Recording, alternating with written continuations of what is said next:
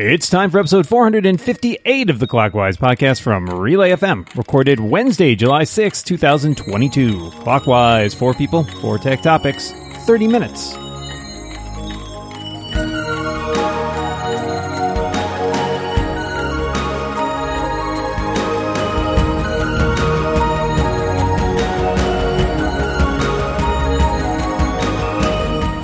Welcome back to Clockwise, the tech podcast that uses drones in place of fireworks. I am one of your hosts, Micah Sargent, and I am joined across the internet by my good pal, my dungeon buddy. It's Dan the Man. And how you doing, Dan? I'm doing okay, Micah. I'm really hoping that drones don't replace us someday. That would be very sad. Also, a lot of buzzing. Yeah, I was going to say they'd really have to work on the buzzing. We need a special f- buzz filter. Buzz. Buzz filter. Anyway, um, we have Great name for a website. There you go. Buzzfilter.com. That's probably already taken. Maybe don't go there. I don't know what's there. Anyway, um, we have two awesome guests with us this week joining us at this virtual table. To my left is the host of material right here on Relay FM, a writer at Gizmodo, and my favorite Tamagotchi tinkerer. It's Flo Ion. Hello, Flo. Hi, everybody. By the way, my small town had a drone show and a fireworks show. Oh, doing the most. Simultaneously? That And a sounds small dangerous. town. And we're a small town, so kudos to us. Wow. Okay.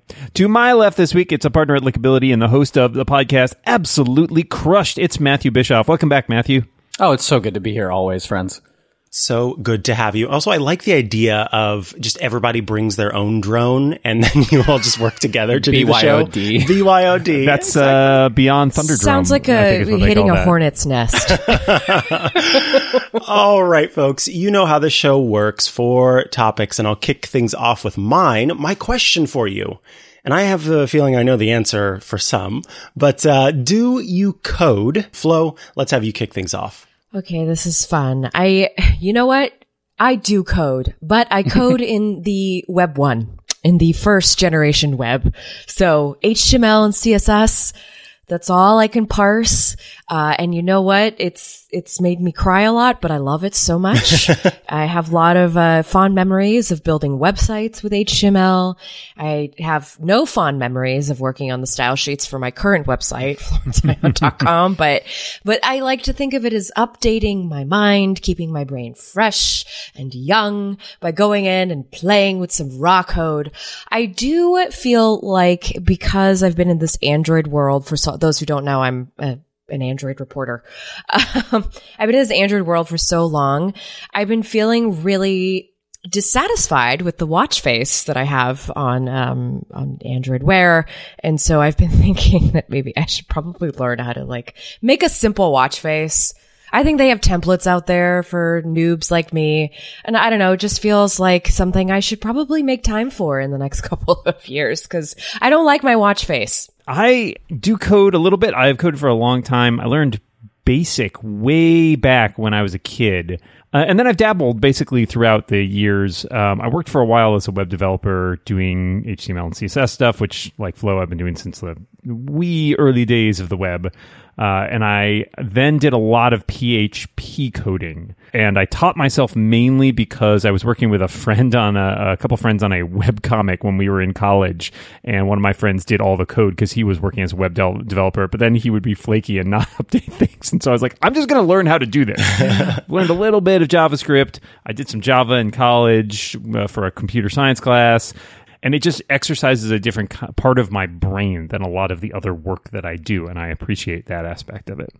Matthew, I suspect you might have some answers. Uh, yes, yes, I, I, I do, I do program, I do code. I guess I uh, also started with HTML and CSS, uh, then moved on to Java in uh, high school. We had a, a AP computer science courses in high school. I took Java there, and then Objective C, of course, to write iPhone apps, where I, I did that for uh, a number of years at the Times, and then at Tumblr, and then Swift, of course, when it came out, and I, I still write uh, Swift a couple of times a week. I do run uh, a company that makes iOS apps primarily, uh, Lickability, but um, I've uh, taken on more of a management and sales role over the years. So more code review and less programming these days than it has been in the past.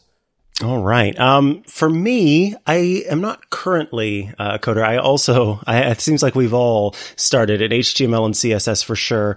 Um, I am currently working on Python. Uh, I have several different online courses, um, that I have have started at various times, and then other things come up and get in the way of of continuing them. Uh, but of all the things this one has clicked the most for me. I've tried um, other languages in the past. Thank you all for your answers on that. Let us go to our next topic, which comes from Flo.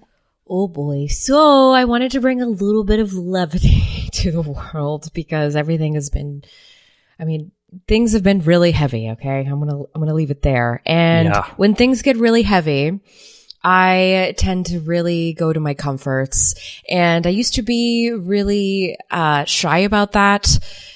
And, but then I realized that, you know what, this is, it's really helped me a lot. Um, right now I have a squishy in my hand, a little Hello Kitty squishy. Obviously, as Micah mentioned earlier, I do have a Tamagotchi in front of me. Right now I'm running a new Tamagotchi today. I have a cassette tape fidget spinner that I recently acquired. Um, and I have a couple of Pokemon figurines and these are all things that just sort of add a little bit of levity to my everyday life. And so I'm curious, do do all of you have it, you know, toys, things things that maybe seem childlike in nature, but that really bring you a lot of joy and comfort? I do like buying Lego sets and putting Lego sets together. Like that, again, we were just talking about programming. And again, I think it's like it exercises a particular part of the brain that I just don't get to use very much. I don't, I, I used to keep more fidgety stuff around my desk to play with. I think the biggest challenge for that is as a podcaster, it can't be anything that makes noise. Um, but as I look around my office here while I'm recording, I can see that there's a bookcase behind me that has an entire shelf full of various Lego sets, and then above that, a shelf full of I'm going to call them politely tchotchkes. so yes, I guess the answer is short. Yes, I do acquire some toys, but I don't probably spend as much time with them as I used to. They and now my toys are just expensive electronics mostly. Matthew, what about you? Yeah, my toys are also mostly expensive electronics, but I do have a few fun things on my desk and my bookshelf that I like to mess around with if I'm bored or just trying to like think through a problem. Um, one of my favorite ones is called the Mesmo coin. It is, to quote their website, a mesmerizing pocket-sized kinetic spinning desk toy precision machine from solid brass that spins effortlessly on a tungsten carbide tip. Um, it's a uh, it's a little spinny thing, uh, and it can spin for up to twelve minutes on your desk, and it's just like really fun to stare at. So I like that a lot. I also have I just remembered it. I'm gonna have to go get it out later. So thank you for the reminder, Flo. I have a perfect replica of uh, the sonic screwdriver from Doctor Who that has the actual literal sound effects that that the maker kind of stole from the BBC somehow. So I got to go pull that out. That's a that's a, a toy that I really enjoy. Immediately on my desk, I have uh, a, a fidget cube, the one that has it's it's different activities on each side of the cube, where you can you know pu- push the buttons or move the joystick. Uh, the problem was I would sit with that and fidget with it, and then the uh, technical director of one of my shows would go, um, "Is is there something? Is there something wrong with your microphone? You need to unplug and replug it." Uh, no, wait, it's still there. Is your fan on? No. And then I realized, oh, it was me fidgeting with the fidget cube. Um, so even though I have a microphone that does a pretty good job of rejecting room noise, it did not reject fidget noise. Um, so I had to switch for something a lot quieter. And currently on my right hand ring finger is a ring that is uh, a spinner ring, and I can just roll that back and forth with my thumb. And that is good fun for me. Not quite a toy, but still uh, fun. Um, Flo, I know you shared some of yours at the top, but uh, perhaps you have some reactions before we uh, head into the halftime. I just feel so joyful after having this conversation with all of you. See, it's just, it just brings such a nice lightness. And now I have a list of things to go check out. so thank you, Yeah, shopping list. Matthew and Micah. Absolutely. All right, let's take a quick break so I can tell you about our sponsor. And I, I think that it might have you all going to uh, sign up for this as well because the sponsor this week is SetApp. Getting things done is a challenge that everyone struggles with, but one way to tackle it is to make sure you have the right tools for your computer, and that means having the right apps. Look, even if it's not about getting things done, for me, I just love trying out new apps. I love getting to see what's available and try out fun new apps that then are sort of eye-opening awakenings for me uh, that you know those apps are out there. And i think one of the best ways that you can do that is by getting setapp. Setapp is brilliantly a subscription service for mac apps. There are more than 240 apps that you can get for your mac all for your subscription. So I've just launched Setapp and immediately it has some recommendations for me based on apps that I've purchased in the past. And folks, most of the apps on this list are ones that I've actually bought before, meaning that this is smart enough to know that these are apps that I would super be interested in because they're ones that I would try. And folks, the other thing is, you are all techie people and uh, in many cases mac techie people almost all of the apps on here are going to be ones that you've probably heard your favorite tech podcasters talking about before. So now for one subscription, you can get access to all of those apps that you hear people talking about. They've got a dedicated curation team that only selects the highest quality apps. So that way you're not, you know, any of the apps that are in here, you can count on them working how they say they're going to work and actually use them to uh, the best of your ability. I can't say enough good about Setapp because it's just, it blows my mind that this is here and available for us. I know you want to check it out and it's very easy to do so. All you have to do is go over to setapp.com to try Setapp free for a week. And if you like it, well, then just pay $9.99 per month at setapp.com. Of course, our thanks to Setapp for their support of this show and all of Relay FM. Alrighty, Dan, we are back from halftime and it's time for your topic. So, rumor has it that the normal quote unquote iPhones this year, the non pro ones, will still use the same processor that is in the previous year's model. So my question for you is have our smartphones hit that point where they've just become like fast enough and it doesn't really matter? Would you consider a phone that's not the top of the line processor if it had some other aspect that you preferred like it was smaller, it looked better, or is processing power still the be all end all when it comes to you making your smartphone decisions? Matthew, let's start with you. This is a really good question. I hadn't seen this rumor. Um, for me, I I always get the new phone every year because I, I it's for my work or whatever. Um, but uh, I I do try to decide, you know, a little bit based on size. I, I for a while I was getting the Plus Club, the, the big phones, and I just realized that they're just way too huge. I'm I'm very happy with my um, 13 Pro. I do think it is fast enough. Um, and I think I would know better if I could like look at like an activity monitor on the device, um, and, and actually see like how, how, how often am I really pegging these CPUs? Like what am I really doing? I, I doubt that I really ever am. I'm not really running, uh, intense multi video capture, uh, stuff or really even playing very many games on my phone. So I don't think this will affect me. I think, um, I'm going to stick with the, the pro line, but I won't mind that it's the same chip. Hmm. So to answer your first question, Dan, yes, I will consider a phone that is not top of the line as long as it had some other aspects I preferred because I end up getting a new phone each year. But that's because work pays for it. I think if work didn't pay for it, then this rumor about maybe uh, phones not having the newest chip in them could be an issue.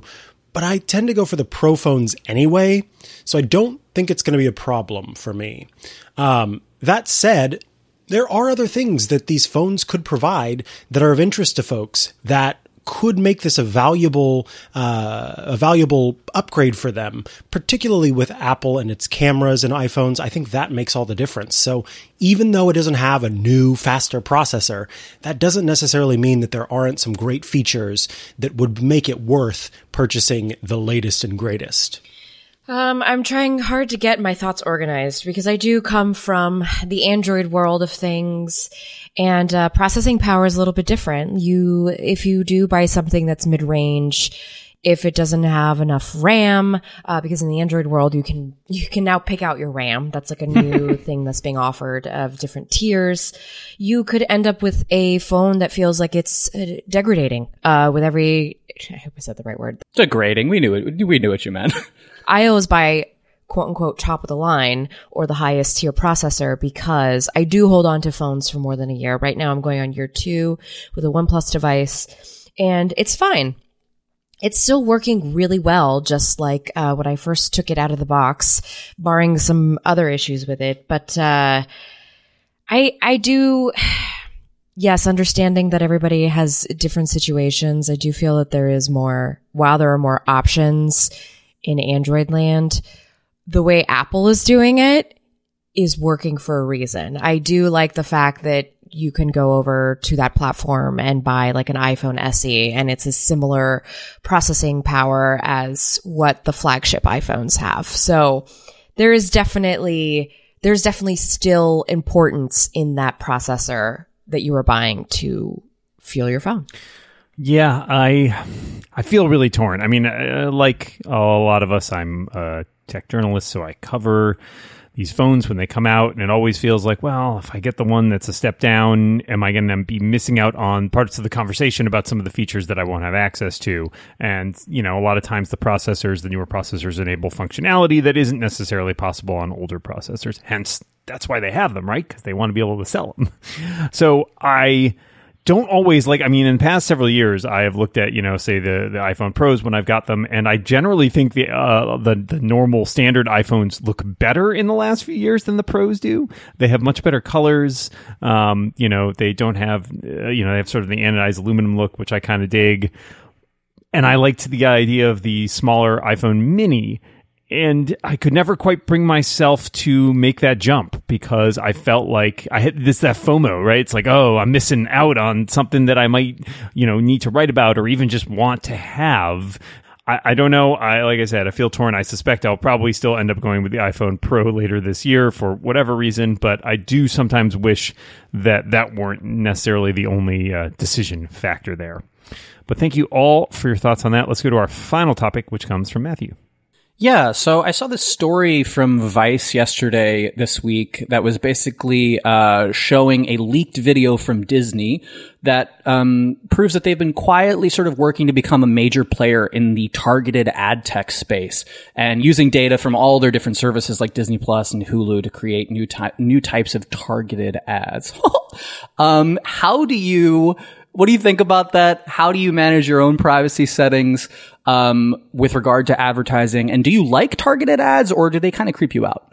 So I've gone through cycles on this because before I knew how they worked long, long ago, they very much creeped me out. Then I learned how they worked and then they didn't creep me out as much and i started blocking uh, the way by which they uh, try to uh, you know, learn about you and then target you with ads. And so that was a period of time where I was like, I'm not creeped out because I understand you, but I don't want you. And then they started being able to give me targeted ads again. And it, they don't creep me out because they're targeted ads. They creep me out because they've somehow figured out a way around the blocking that I've done. So that is where I am most recently uh, freaked out by targeted ads is I'm going, okay, so what thing do I have turned off or what thing is turned on that is causing this issue where these targeted ads are getting through to me?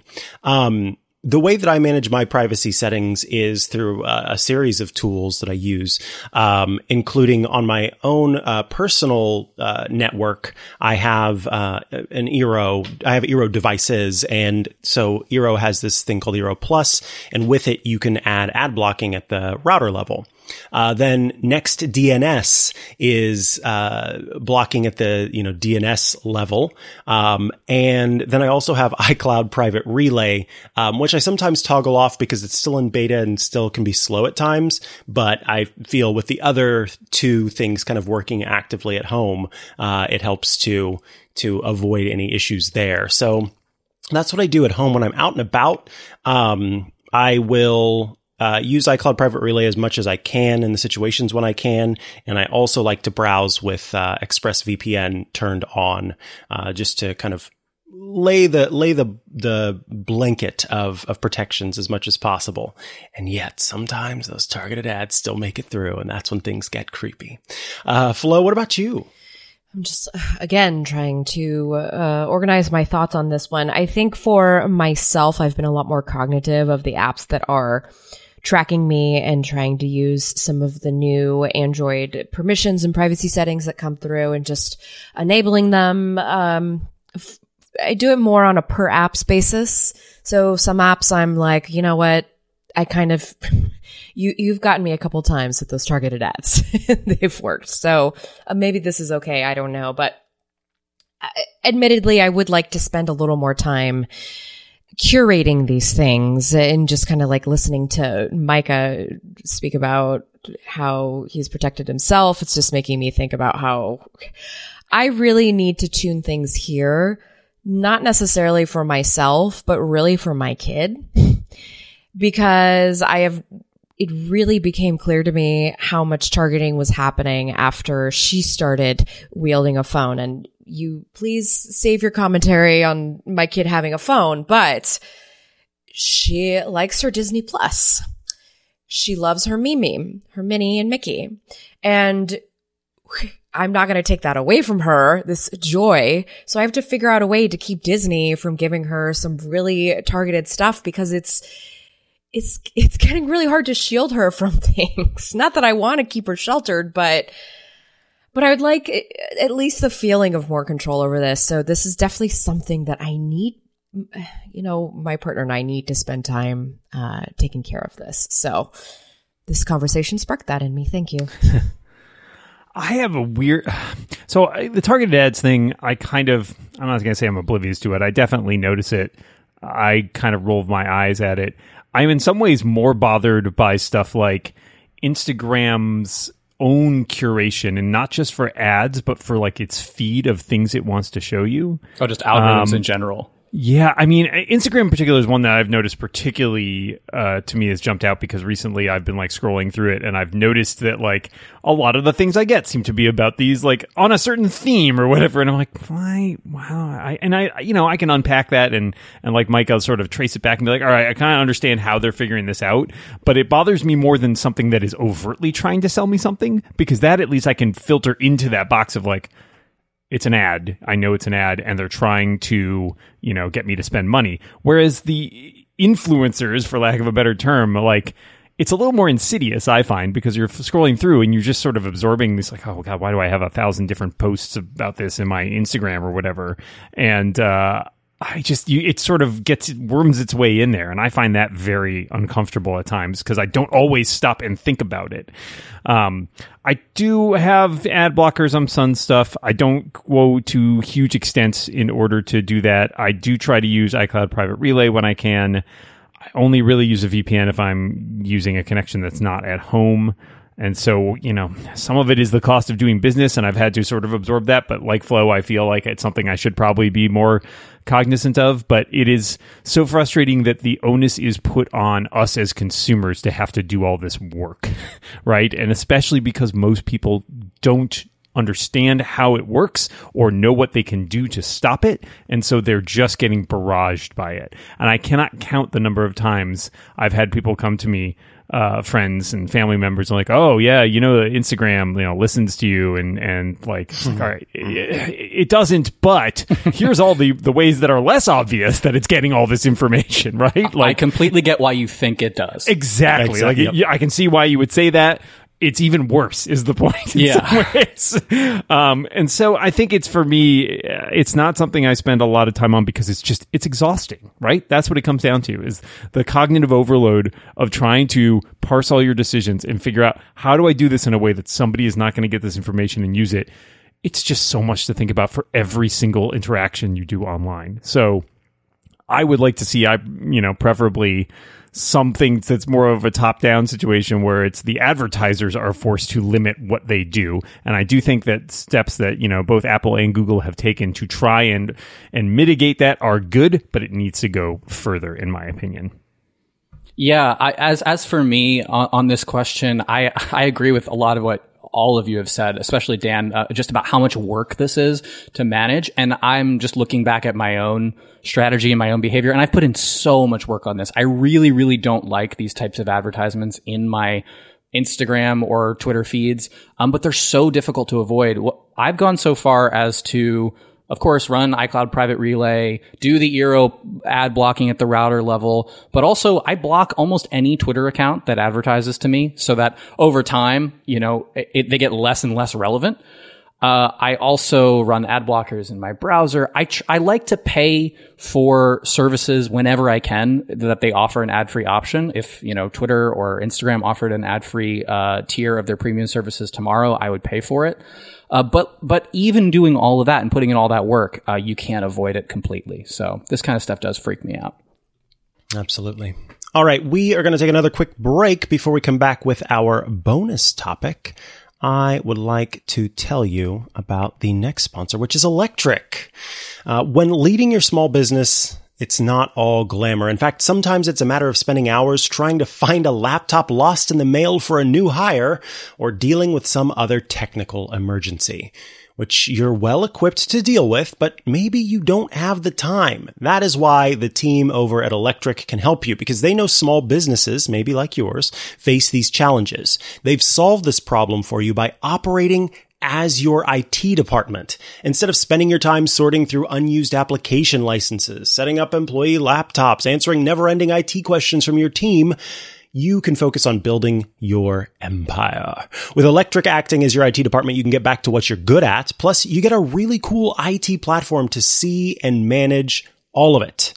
Uh, just this idea of being able to like when you I'm, I'm, sure anytime somebody starts a business they are the jack of all trades the the the the person of all trades that they have to be but what you need to focus on versus what you have to focus on versus what you want to focus on are all different. And that is where electric can come in and help you out with that. That any of you out there who are, are looking for an IT team, uh, to, to come in and do that part of the work for you. Uh, that's where electric can help out. For clockwise listeners, electric is offering a free pair of Beats Solo 3 headphones for taking a qualified meeting. You just go to electric.ai slash clockwise. That's electric.ai slash clockwise. Go there now to get your free pair of Beats Solo 3 headphones today for scheduling a meeting. And of course, our thanks to Electric for their support of this show. All right, back from the break, and now is my question for you. Uh, perhaps I'm putting you on the spot. Perhaps you checked in with the spreadsheet earlier, and so you know what the question is. What is your most treasured material possession. Flo, we'll start with you. An original pair of Frye engineer boots made in America. Those are some great boots. I'm not falling for your trap so that you can come and steal my most treasured possession. I see what you're doing here. I understand. Uh, I will say probably it is. Uh, I when I was a kid, I had a teddy bear that was actually something my dad gave to my mom, and it basically like was my my bear for my entire Aww. childhood. So he, he's still around. He hangs out. My answer is very sappy, but uh, it's my wedding ring. I got I got married during the pandemic, and uh, my wife and I are still uh, separated by the border. She's in Canada, and I'm here in the U.S. So it's a nice physical reminder that uh, that we're together, even though we're apart.